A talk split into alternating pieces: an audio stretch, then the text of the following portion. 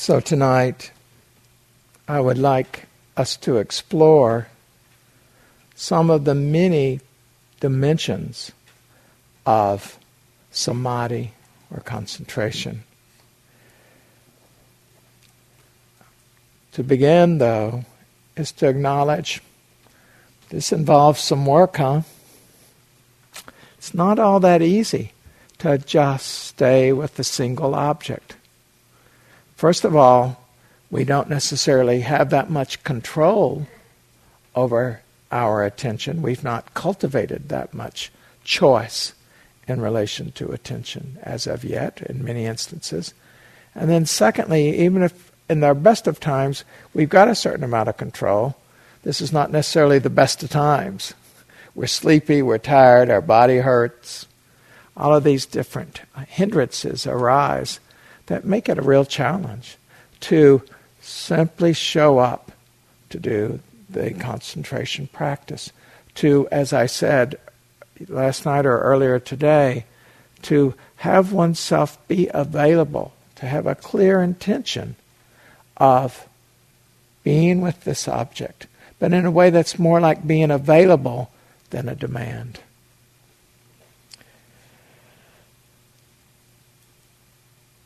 And in that same way, we're asking you now, as you listen to uh, each of the Dharma talks evening after evening, that you stay connected to body and breath.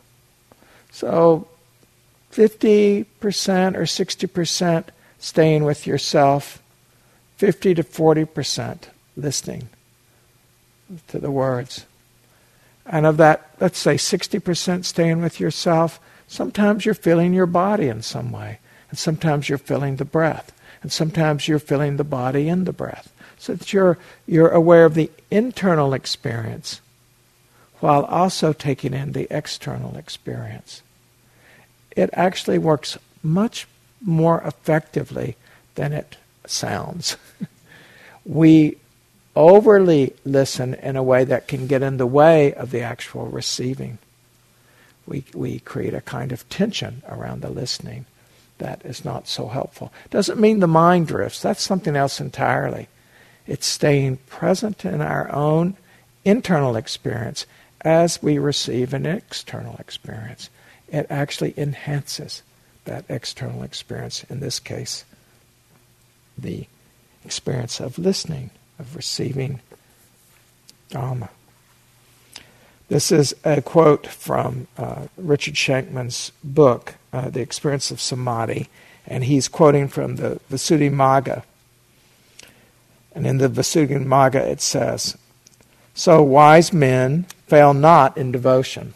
So let's slightly amend that. So wise men and women fail not in devotion to the pursuit of concentration. So wise men and women fell not in devotion to the pursuit of concentration. It cleans defiling stains, pollution, and brings rewards past calculation. Sounds pretty good, doesn't it? Get all cleaned up, and you get these rewards that are beyond calculation.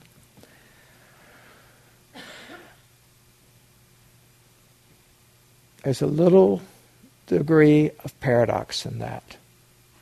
As soon as we start demanding or wanting or grasping after, we're adding to the stains. We're, we're further polluting the mind. So it's a little tricky about letting go and yet having this intention.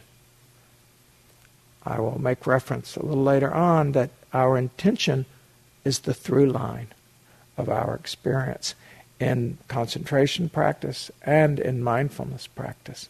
So, from the very beginning, cultivating a clarity of intention that will keep us going forward, staying connected, staying present moment by moment.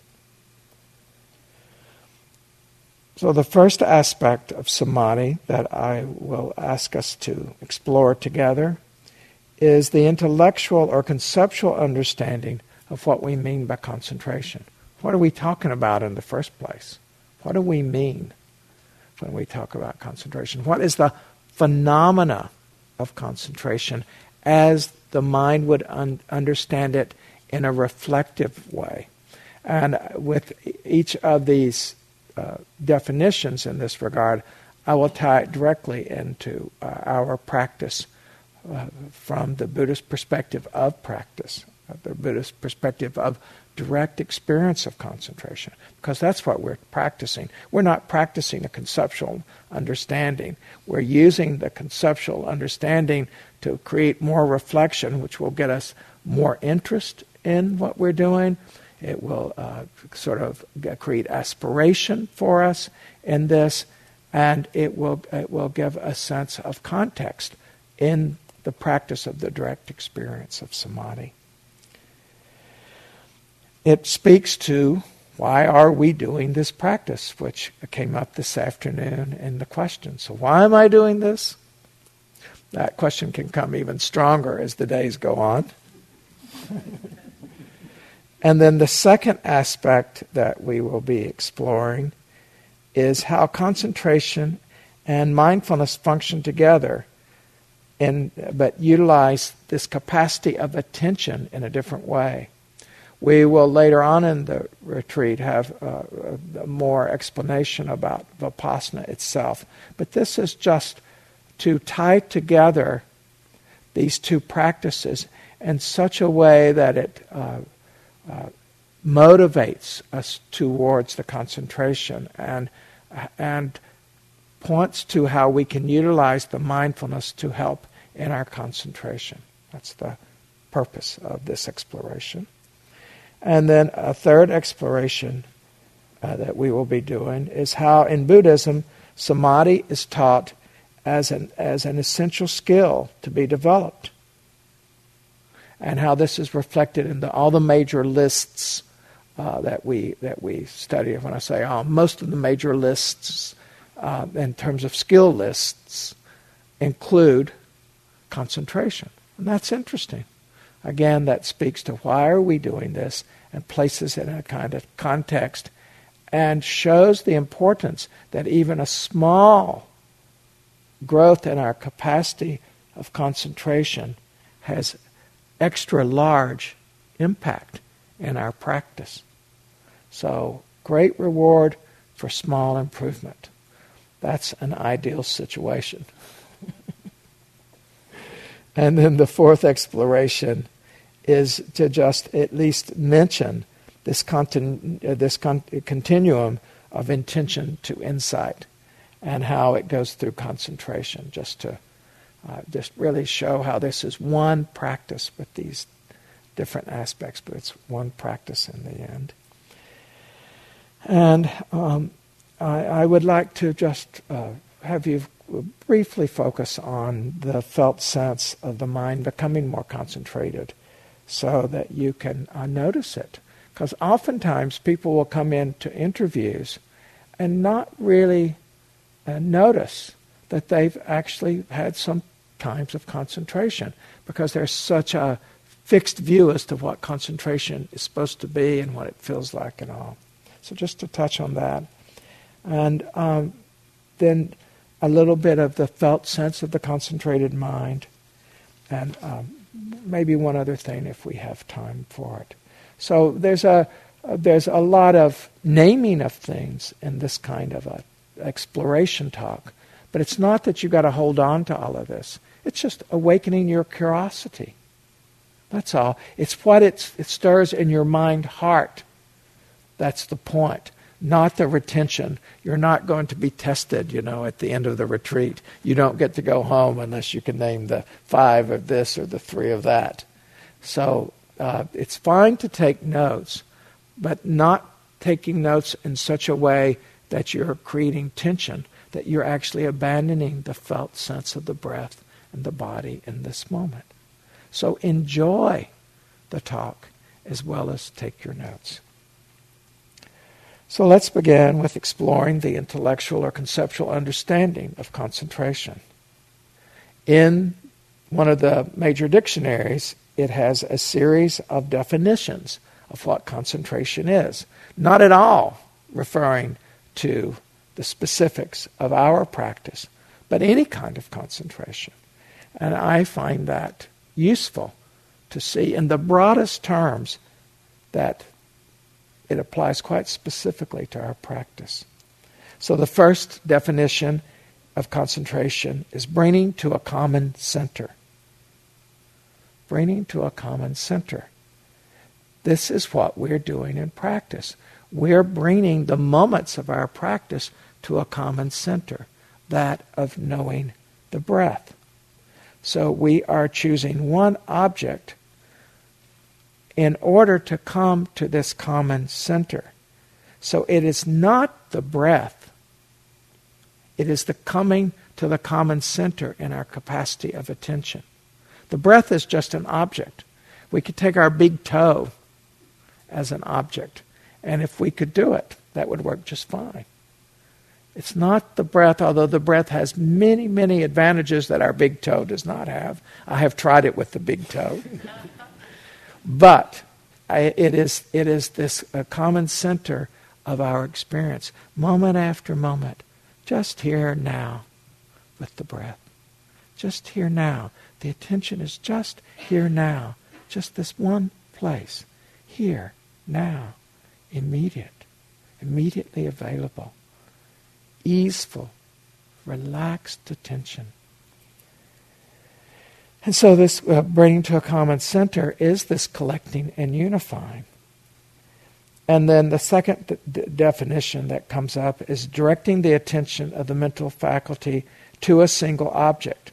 So, this is the actual act we are bringing. There is a kind of doing to concentrating. So, there's a degree of will in it we, we, we, there's a time and place where we say, no, the mind won't wander right now. You've wandered enough.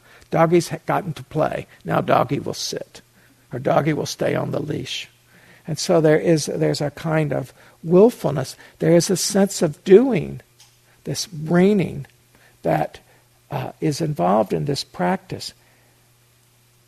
That's where we have to be a little careful because we can get so in the doing that we miss the experience itself because we're so busy doing the experience, we're not actually showing up for the experience. Concentration is a mental activity. So we're being mental, but we're being mental softly towards the knowing of the experience itself.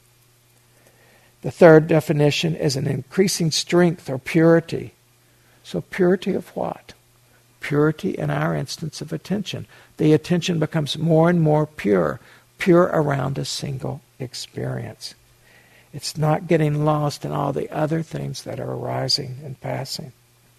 A fourth definition is to render less dilutable. And so, what is less dilutable in this instance? It's our mindfulness. Our mindfulness isn't diluted by seeing and hearing and, and planning and uh, remembering. It's just experiencing the here and now. It's not diluted by these other things. It's just being here with the breath. It's so simple that it's actually hard to understand, isn't it? You know, we go, what does that mean? It, it's, uh, it's just here. It's just here now. So it doesn't need any explanation in that way. It's the experience itself. And then the final definition is having a common center. And this is a very um, important understanding in relation to samadhi practice, this having a common center. In the concentration practice initially, the common, the common center is a narrowness or a one pointedness. So we're being one pointed on the breath. We're deliberately doing that. We're funneling in, gathering, funneling in to a single point. Just this continuity of experience of breath. But that's just one way of understanding the common center. And it's how we have to do it to get started, to be able to have any sort of uh, access concentration or what's called neighborhood concentration. We have to have some single pointedness in a narrow sense to get us going. But then it opens back out so that there, there can be this, this single point in this that includes everything. As my teacher Ajahn Sumedho likes to say about samadhi. It is, it is the one point that includes all of experience. And then that's what gets utilized in insight practice. So uh, where it's the same one pointedness, but it can be like this or like this. So very narrow or very wide open. But the sense of the steadiness of mind and, and the flexibility of mind, the groundedness of mind, actually doesn't change between that one pointed narrowness and that one pointed that, that includes everything. It, it takes maturity of practice to know that for ourselves. But just hearing that is stimulation. I can remember being stimulated by that very point, desiring to have this experience, aspiring to have this experience. So when we look at, at, this exploration of how samadhi and sati, sati is the mindfulness. Those of you who are relatively new, uh, S-A-T-I. That's that's the mindfulness. If we start to explore how samadhi and sati both utilize this capacity of attention, it can help us see what we're doing in the concentration practice. Because both use attention, but with samadhi, it's using it in a very specific way. We're concentrating in a particular way. The Venerable Analayo, who wrote the wonderful book on Satipatthana that many of you no doubt have read or bought with the intention of reading. He says that they, they function in different uh, but overlapping ways. They overlap by mutual presence. That is, each needs the other. So we can't do, as I said last night, we can't do concentration without some degree of mindfulness. We wouldn't remember what we're doing. We wouldn't stay with the breath. We wouldn't be mindful of the breath. So we've got to have concentration. But uh, Analayo says that concentration is the enhancement of the selective function. This is a little academic sounding. The concentration is the enhancement of the selective function by way of restricting the breadth of attention, that narrowness. So it's restricting the breadth of attention. Whereas uh, mindfulness is the en- enhancement of the reflective functioning by expanding the, the breadth of attention. So, with, with concentration, we are narrowing uh, uh, by restricting. So there is a restricting, whereas with the mindfulness, we're opening out. The, the restriction is not um, violent. It's not violent. It's not a kind of restraining or pounding down. It's just slowly coming in and in and in. And as, as we start to see from this that with, that with both of these, we are directing attention. And if there's one thing I would have you uh, leave here from this talk this evening, is a recognition that you can indeed direct your attention. So just asking yourself for a moment Sitting here right now, if I'd ask you, can you direct your attention, would you have said yes or no? Would you have said that you're, you're good at it, poor at it, mediocre? In your life, you're quite good at directing attention. If the motivation is high enough, you're right there. You stop at the red lights. That's directing attention. You don't burn the food night after night, maybe occasionally, but not night after night, unless you're like me and only occasionally cook. and then we, as we learn that we can direct attention, that's what we're sitting here doing. We're just directing attention. We're directing it in a restrictive way, meaning just to one object. But we're directing attention, just as in our mindfulness practice, we're directing attention to what's happening right now. Here, we don't go off into, oh, now there's thinking, or now there's something unpleasant. We don't go off and explore here. We just come back. So the mind wanders away for some reason. We just come back. We just come back because we're just directing to this one point. The whole breadth of our interest is the breath for this, this 10 days together the whole breadth of it. In doing that, we gain a depth of capacity that then will be utilized in the mindfulness. This depth of capacity. And we will experience the contentment of mind, the qualities of mind when it becomes concentrated. If we don't experience that, we don't have any confidence in it. We don't know how to further cultivate it. Every person here will, to varying degrees, experience some amount of more depth of concentration. It is more of a struggle to have you recognize that, but it is true. So remember, you're just directing attention in the sitting, the walking, going down to the lunchroom, standing in line, taking your food. You're just directing attention. Here we're directing it to the breath as we're doing whatever other activity, or in the sitting only with the breath in a grounded way. Absorption occurs, this, this deep absorption that in our uh, uh, uh, lineage we call jhana. Jhana, the absorption occurs because of this uh, this restricting to the single object, because it becomes one with, and as it becomes one with, it becomes more and more penetrating that object, so that it's so deeply lodged that the mind has this a kind of stillness that's quite beautiful.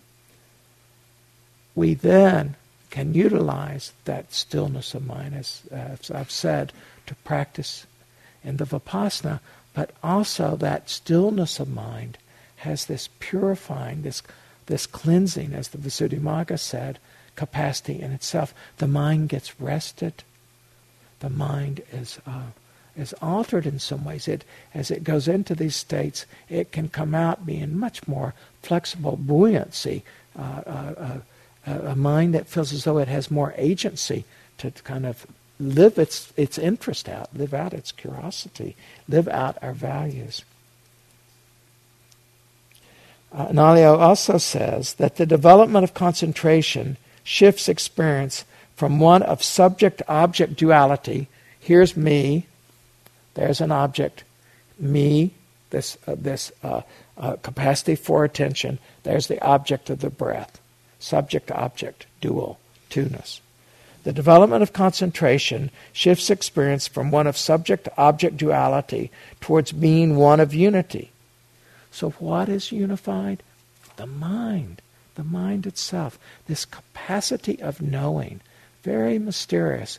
We do uh, two other specialized retreats here at Spirit Rock. One is called Exploring the Nature of Emptiness, and one is called Exploring the Nature of Awareness. And in both of these, we're really exploring the nature of mind. And we are equipping ourselves to know our minds in this very practice. So, well worth doing. So, how do we measure concentration and time? If you can stay with the length of an inhale, that's a degree of concentration. If you can stay with the length of an inhale and an exhale, you've just doubled, roughly, your concentration. It can be so modest in our practice. It's the immediacy. Am I concentrated in this moment? Am I with the breath just now?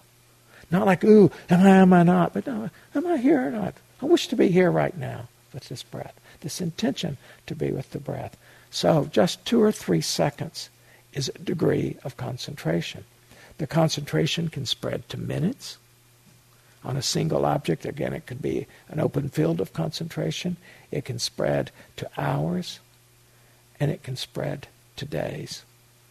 So uh, one of uh, Joseph tells the story of of uh, Dipa Ma, one of his teachers, uh, Joseph Goldstein. Uh, it, it, it, talks about Dipa Ma saying to him one day when uh, she was teaching at, at IMS. She said, You know, Joseph, at this point in your practice, you need to sit for three days. And she didn't mean like sit for three days like we're sitting. She meant sit in concentration for three days. That actually occurs in modern times. This is not an ancient myth. Uh, I know people who have done that. I have, I have teachers who have sat in concentration for three days. Dipa Ma did. Uh, a teacher I studied with in India did. In, in that very narrow way of just being absorbed for days on end. It's far more common for people to have absorption for hours. And it's also more common still for there to be that stability of mind that we would call concentrated, but it's that one pointedness that includes everything kind of concentration. So you don't know your future experience about concentration. One uh, uh, student who's very uh, was quite experienced at that time of his retreat uh, was sitting the three month retreat, and he had um, struggled and struggled, and his afternoons were completely worthless. The two o'clock sit, drowsiness, drowsiness, drowsiness. And he'd gotten more and more discouraged. And so, some weeks into this, he sat down with this kind of bad attitude and was just waiting for all this sleepiness to come on. But by mistake, he relaxed. Since he was accepting now what is, wow. For days, he had access to lots of sits with great concentration. It so affected him that I heard about this because some of the things that had come up during that particular retreat, he wasn't through processing, and he was uh, uh, wanting to speak with me to uh, further process some of these things. But he was, he was so amazed that it had not come during all of his efforting, but it had come when he sort of gave up. This is the letting go aspect that really helps when we practice. We come to it, at the same time we come to it, we let go. We care about the intent to be with the breath, but we let go of the outcome of that intent. Can you feel that? It's much more fun playing tennis or going on a hike or learning to play the piano or even uh, starting a business if we let go of the, atti- of the outcome even as we intend to do it. As I, I use an example like, and even starting a business, people, I saw this here in the room, two or three people. I don't think that's true. But I've started a couple businesses, and I found that to be true. So you can decide for yourself. So we, we've, we've seen that there's a, a kind of uh, intellectual understanding of what we're doing that, that others that have no interest in meditation would understand about coming to a, com- common uh, center, of having the mind less diluted. That this that's very understandable. We we have seen that that the mindfulness and the and the uh, the concentration both really utilize attention, and that that's all we're doing is directing attention. And then we can start to understand why it is that concentration is such a key part of the Buddha's teaching and how it shows up over and over again in the major skill sets that we're to learn.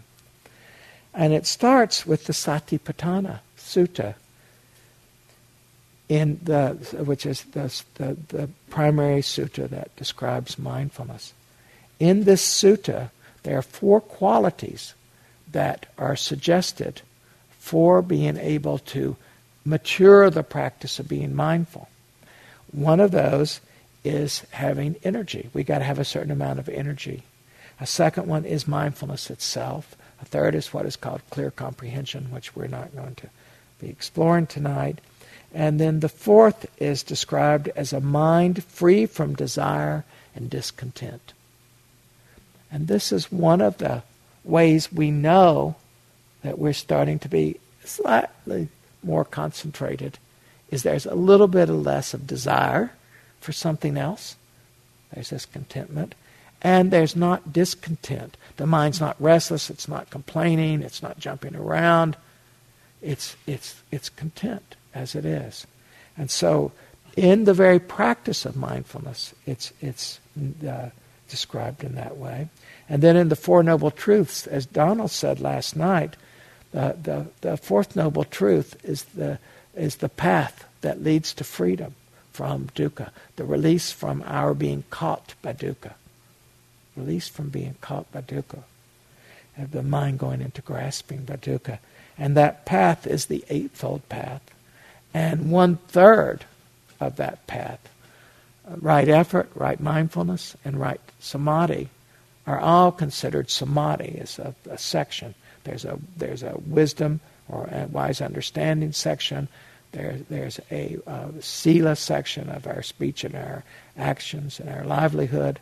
And then there's this section on samadhi. And within the samadhi section, the eighth, the final factor, is this, this wise or right samadhi. We are concentrating for a wholesome purpose. We're learning this for a wholesome purpose. You could learn to be more concentrated to be a better cheat in life. You could learn to concentrate to be a better thief in life. You could learn to concentrate to be more able to manipulate people, to get what you want. So concentration itself is not, uh, is ethically neutral. But the concentration of the, the samma samadhi in the Eightfold Path is an ethical concentration. It is a skillful means towards a wholesome goal. And as Donald said last night, it does get supported by all the other of the eightfold factors, the other seven, and it in turn supports them all. Very important to know this. You are, you are purifying the heart with this motivation for concentration. The heart will feel your motivation if you bring awareness to it. And in feeling that, the heart will cooperate in the practice. So when Adrian was talking about the refuge, taking refuge in the Dhamma, taking refuge in the, uh, the Buddha, and this our capacity to know the truth, the truth of our motivation. And that we have this capacity of, of choosing this motivation and knowing we're choosing it, choosing it and knowing that we know we're choosing it. This is an incredible capacity. As far as we know, only uh, human beings on this particular planet have that capacity. And for sure, it's rare.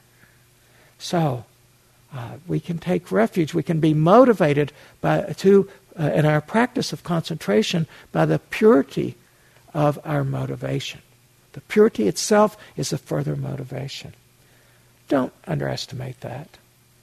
Please don't underestimate that. But we, we are not uh, always so bhakti, so devotional in our practice here because we are we, uh, this, the people who first brought this tradition here at IMS and Spirit Rock were more of this uh, of this uh, exploration orientation. But this uh, the uh, freedom, as uh, Ajahn Sucitto was just here teaching, and he kept talking about how freedom occurs in the heart. That finally, it's the liberation is in the heart. You would not be here if you weren't motivated to liberate your heart. You just wouldn't be here. There's a lot easier ways to spend our time, a lot more distracting ways to spend our time, a lot more desire fulfilling ways. So give yourself the credit that is, that is here just by your very presence.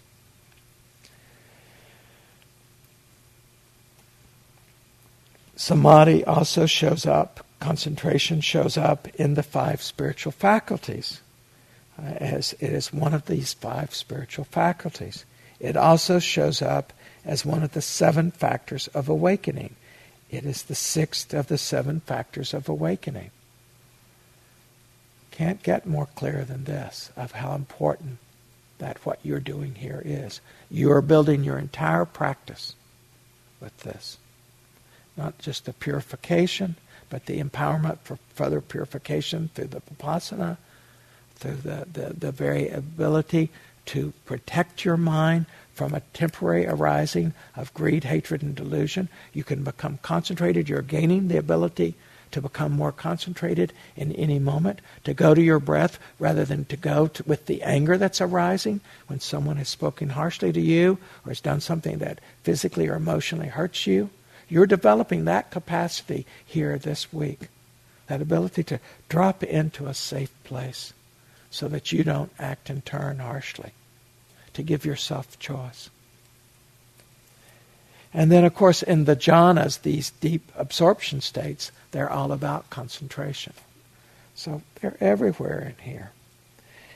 And then, as we as we look at this uh, development of concentration for the benefit of our entire practice, it does all start with intention. And intention manifests as attention. That's where we have the intention to be with the breath, but it's this, it is this activity of attention, like shining a spotlight. Like if you're looking in the dark for something, you shine your flashlight on it. We're shining our flashlight on the breath. It can help sometimes to picture that. Oh, it's like I'm shining my little flashlight on just this inhale. Just now, just shining my flashlight. Shining my flashlight on this exhale. Oh, there's a pause. What did I shine my flashlight on? In that moment, you have a choice. You continue to hold your flashlight just where it was, or you move your attention temporarily to the lips or the hands or something because it feels too unstable for you. And then you come back with the inhale. You can ask questions about that in the course of the retreat in your interviews or in the hall in the morning. But this spotlight of attention is coming from our intention. We get clear on intention, and it empowers our ability to direct and keep directing our attention. As we continue to direct the attention, we become more concentrated. And that then empowers the rest of it, the investigation and the rising of insight and so forth.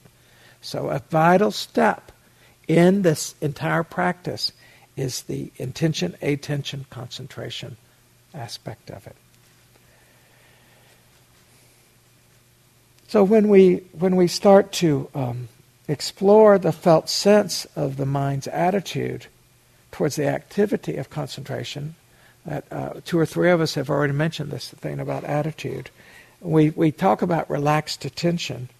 I want to um, ask you to do a few exercises in the felt sense of relaxed attention. First, and this is so don't overdo here because we're going to do a series of them. They may seem a little silly to you, but this is how we learn to find the felt sense is by directing our attention to a constructed situation that's extreme enough that we can actually feel it. We can distinguish it from all the other stimuli. So hold out your left hand in front of you. Now, bring your right hand into a fist position, but raise your shoulder a little. So not don't so much that you're going to hurt yourself, but it's raised. It's a little uncomfortable. And now push into that hand with that raised shoulder and let loose. Didn't take long to feel that that was a bad attitude, did it?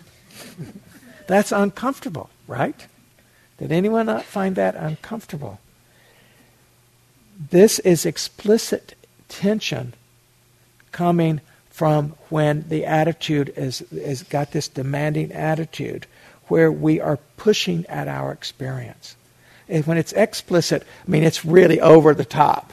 You know, it's not just that we're pushing with our hand, our whole body's tense, the shoulders pushing.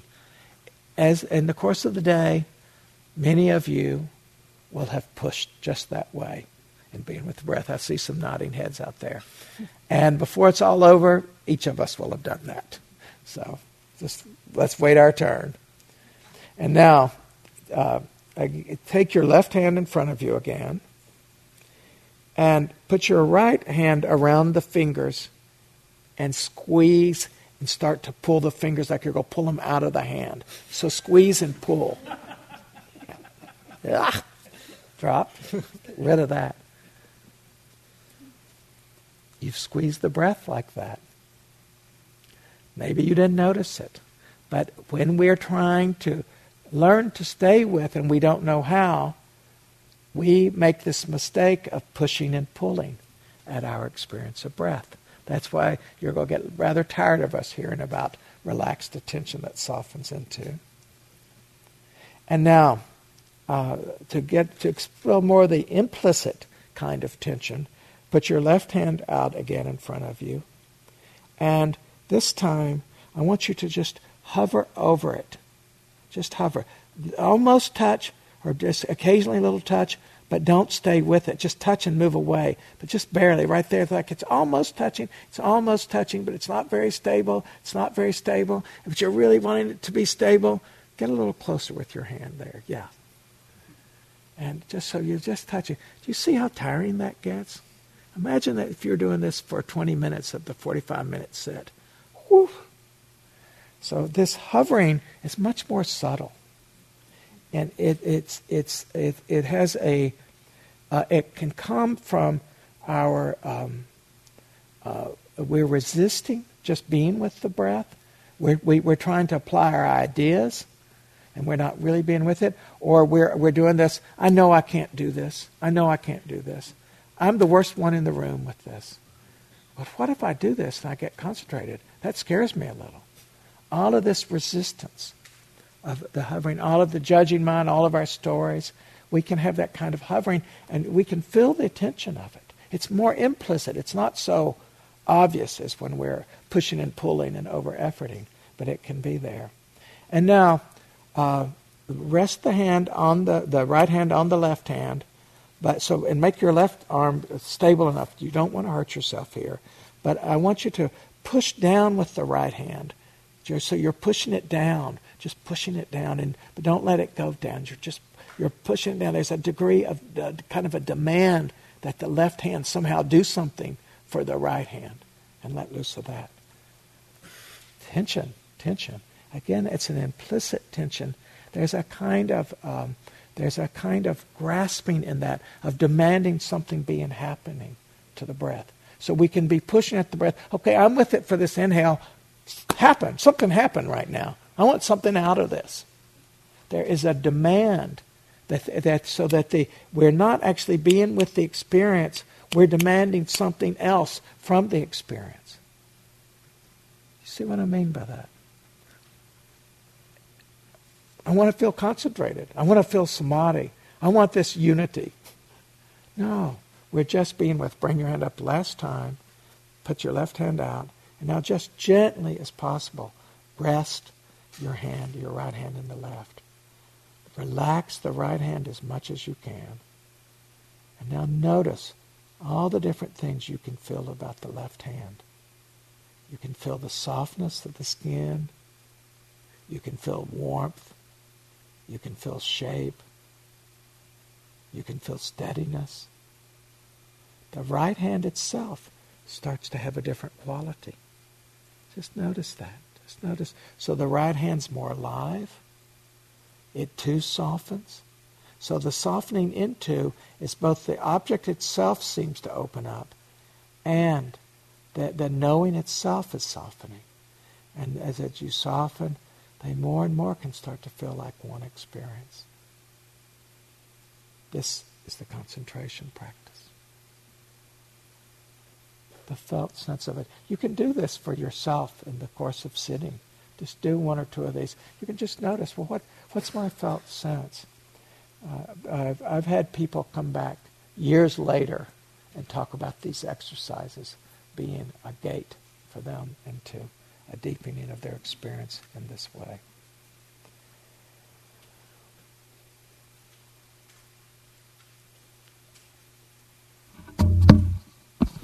It did fall off the microphone.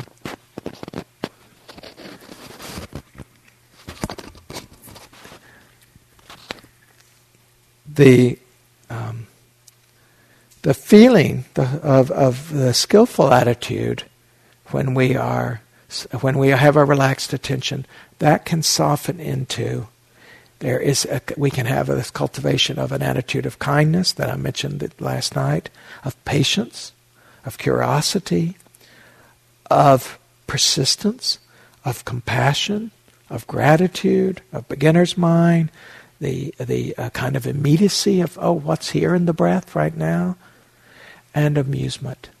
So this this attitude, and they, why would we care about our attitude? Because our attitude is what uh, affects whether or not we get all tense and we start pushing and pulling, grasping, demanding, hovering away. So we can. It's it's worthwhile when we first sit down to really give ourselves a little pep talk about. Okay, uh, he was saying something the other night about attitude, and I, I, want to really pay attention here for a moment. I will own my attitude. I acknowledge that there's some degree, notice, some, some only, some degree of choice in my attitude. And at times, that's a larger degree of choice than others. But we can cultivate when we first sit down, we remember our motivation we remember our intention to be present. We know we're directing attention and we're going to have an attitude. And so we bring these qualities that will help with the attitude.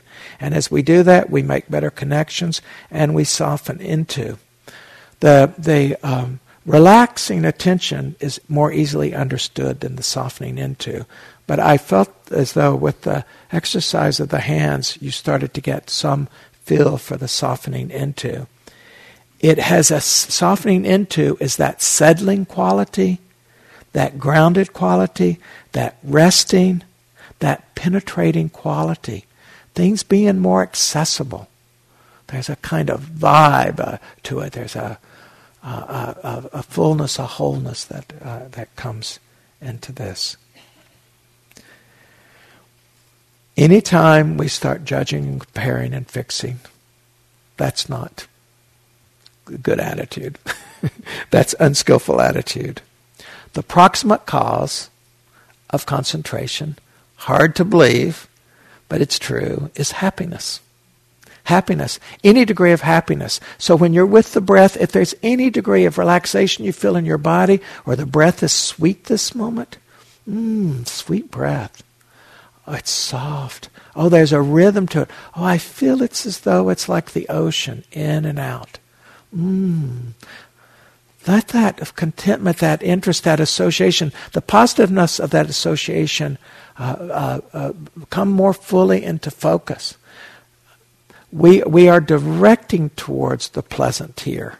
We're directing towards. It's not like vipassana where we're indifferent between pleasant and unpleasant.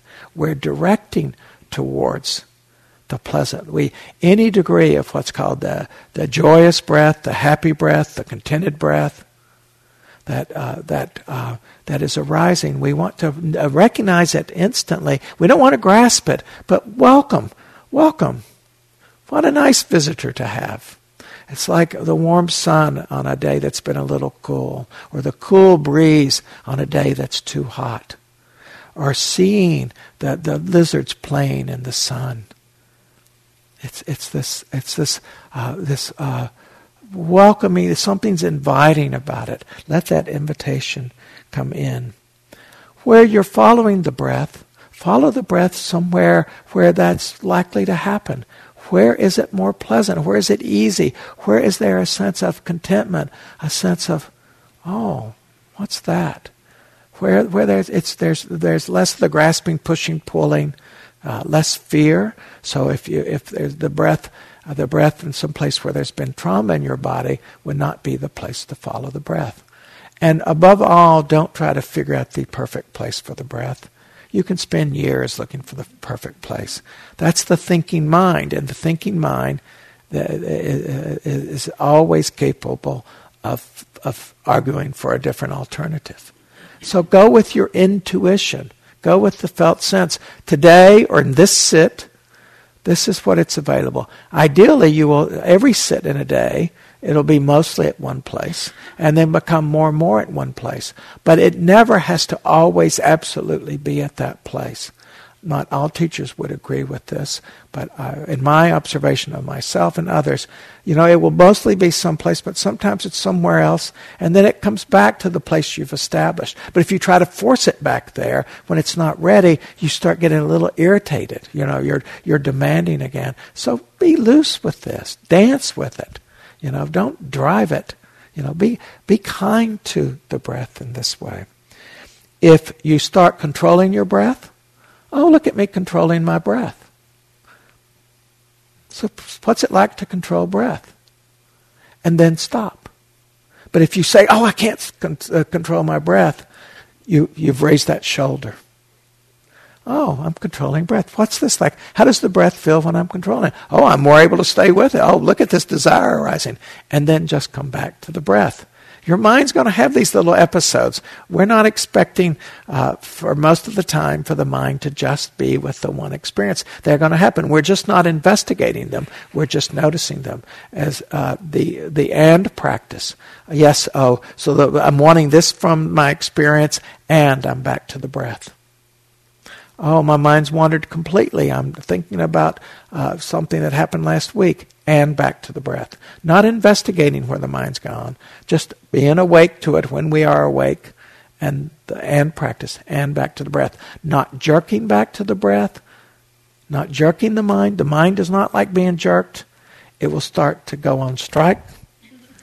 So gently but firmly reconnecting. Gently but firmly. That settling into that's what we can soften, the softening into. Likewise, with the breath and, and the walking practice, so you're, you're, when you're walking down, and I'm going to ask you to, uh, for the next two days, to uh, make a little practice. I did not clear this with my colleagues, so I hope they feel okay about this. But uh, to uh, when you're walking down to, for breakfast, lunch, or tea, to in from the hall down to the to the the dining hall, to be embodied in the breath. So, whatever you need to do that, even if you need to take a few breaths that are stronger, so that you know you can find the breath as you're walking. Take a couple breaths. And then don't keep controlling it that way, but uh, control it for make it stronger so that you feel it, and see if you can stay present with the breath and in the body. So you're going back and forth between breath and body, just from here down to there. That each time that you don't fail to do that every time, and then in those interviews in the next couple of days, report your experience. Oh, it turns out I can do this, or I can't do it, oh, I liked it, and whatever happens, just to make that one of the things that you talk about. We can, we, as we're breathing, sometimes the breath gets a little raggedy, and that's okay. Don't, don't be worried about the raggedy breath. Sometimes the breath starts to be this other almost independent creature. I call it the dragon tail. There's this one breath where the breath is like there's it becomes like the tail of the dragon, and it's like a little trippy. All sorts of things can happen with the breath. All of that's fine.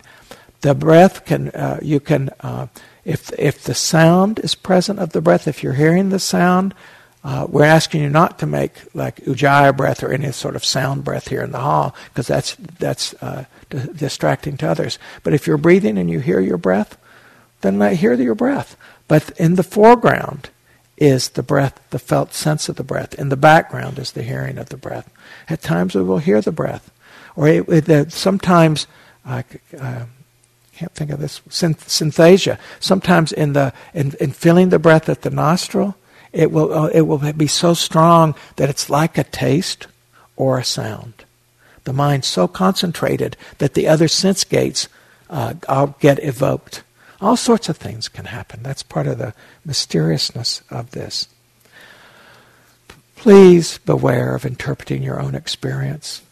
Oh, this is this means this, or this means that, or uh, oh, this is my problem, or that's my problem and the breath. You're having an experience, something's distracting, something's in the way, something's unpleasant, and the breath.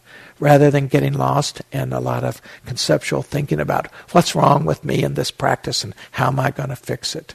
So don't get lost in the judging, don't get lost in the comparing. Judging and comparing are going to come up. Fixing too is going to come up. But we don't have to get lost in them. We recognize them and abandon them immediately. We don't explore them here. We just immediately abandon and gently but firmly back to the breath.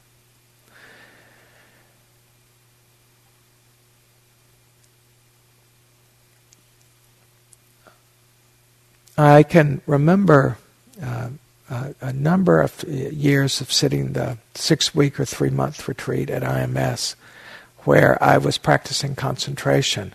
And I would go sit by this pond that's there that we there's a pond that's very near IMS that you walk around as one of your exercise things. And um, uh, sitting there on these rocks at the water and hearing cars drive by. There's not many cars, but hearing cars drive by. Uh, at times, people coming and fishing right next to me. I assumed they were fishing. I kept my eyes closed. I don't assume that's what they were doing there. And being so concentrated that I could feel a first wave of fear come over me. My eyes are closed, and these are maybe good old boys, and it'd be fun to push me into the pond, you know? Those little moments of insecurity, because, you know, you don't know. And, and being so, the mind so content that I could let that go. And the talking and all was somewhere in the background, and my mind was not disturbed at all. Just totally pleasant, totally content in its own experience of the breath. I tell that story because we can get to thinking we've got to have ideal conditions. We do not have to have ideal conditions. It helps to have ideal conditions, and we're grateful when they're ideal. But to what degree they're ideal, why not have gratitude for that degree of ideal conditions rather than looking for the ways that they're not ideal and being willing to come into those ideal conditions? Little things to notice that if there's a stillness of mind, even for a moment, that's a degree of concentration. If there's a steadiness for a moment, you feel the felt sense of steady. This moving around of the hand is not steady. The hand steady in one place. That's steady. The steadiness of mind, a quiet mind, an easeful mind, just for a moment of ease. This mind for a moment, oh, that's where this inhale was relaxed. Notice that. Please, please notice that if there's a sense of that, oh, right now the mind can be directed. I, that was, boy, when I went back to the breath just then, that was really easy. That was so graceful. Don't then comment on it. Just appreciate it. That's the, your concentration. If there is a sense of fullness, or uh, uh of, of the of the uh, being with the breath, if the breath feels really full, or if the sense of, of, yes, there's this breath, but there's nothing, I'm not doing anything with it. There's an emptiness around feeling the breath. Even just one exhale. That's concentration. If there is a sensitivity in the mind, the mind feels very sensitive, but it's not agitated sensitive. It's not like, you know, something's irritated your skin. If the mind just feels sensitive, it's delicate. It's there's a sweetness. It's just delicate. There's a flower quality or a breeze-like quality. That's concentration. That's this one moment's concentration. Acknowledge that. Appreciate that uh, we are getting to have this.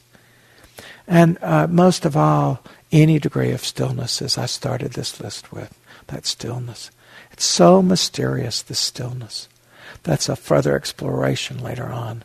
But when the mind becomes still, this uh, it's uh, this ekaggata in uh, the the jhana practice, the mind so still and so uh, at ease. It's very mysterious what that is, very mysterious, and there's some way that it is it is.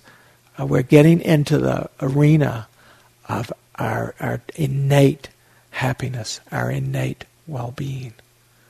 So this this little moment of concentration, even no matter how small, is connecting to that innateness of well-being. Exploration, exploration of concentration. Let's sit for a moment.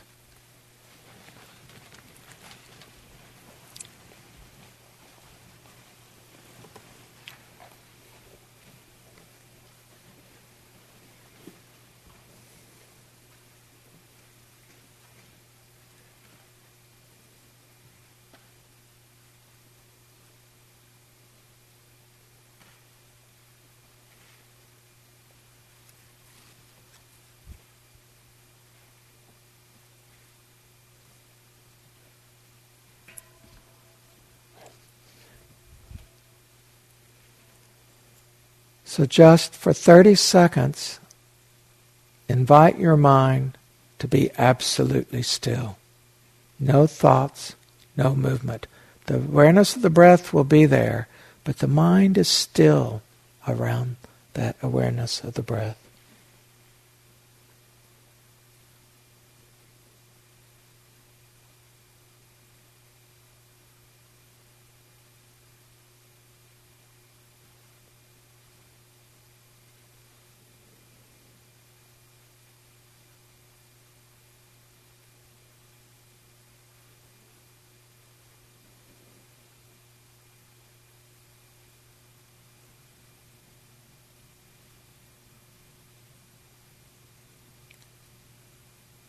This is the joy of the contented mind.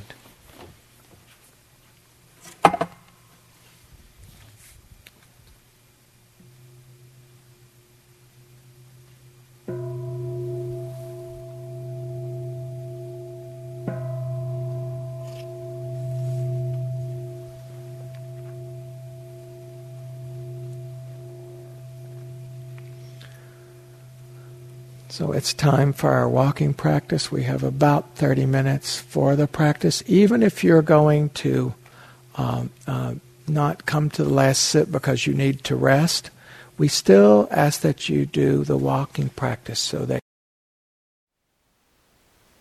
Thank you for listening. To learn how you can support the teachers and Dharma Seed, please visit dharmaseed.org slash donate.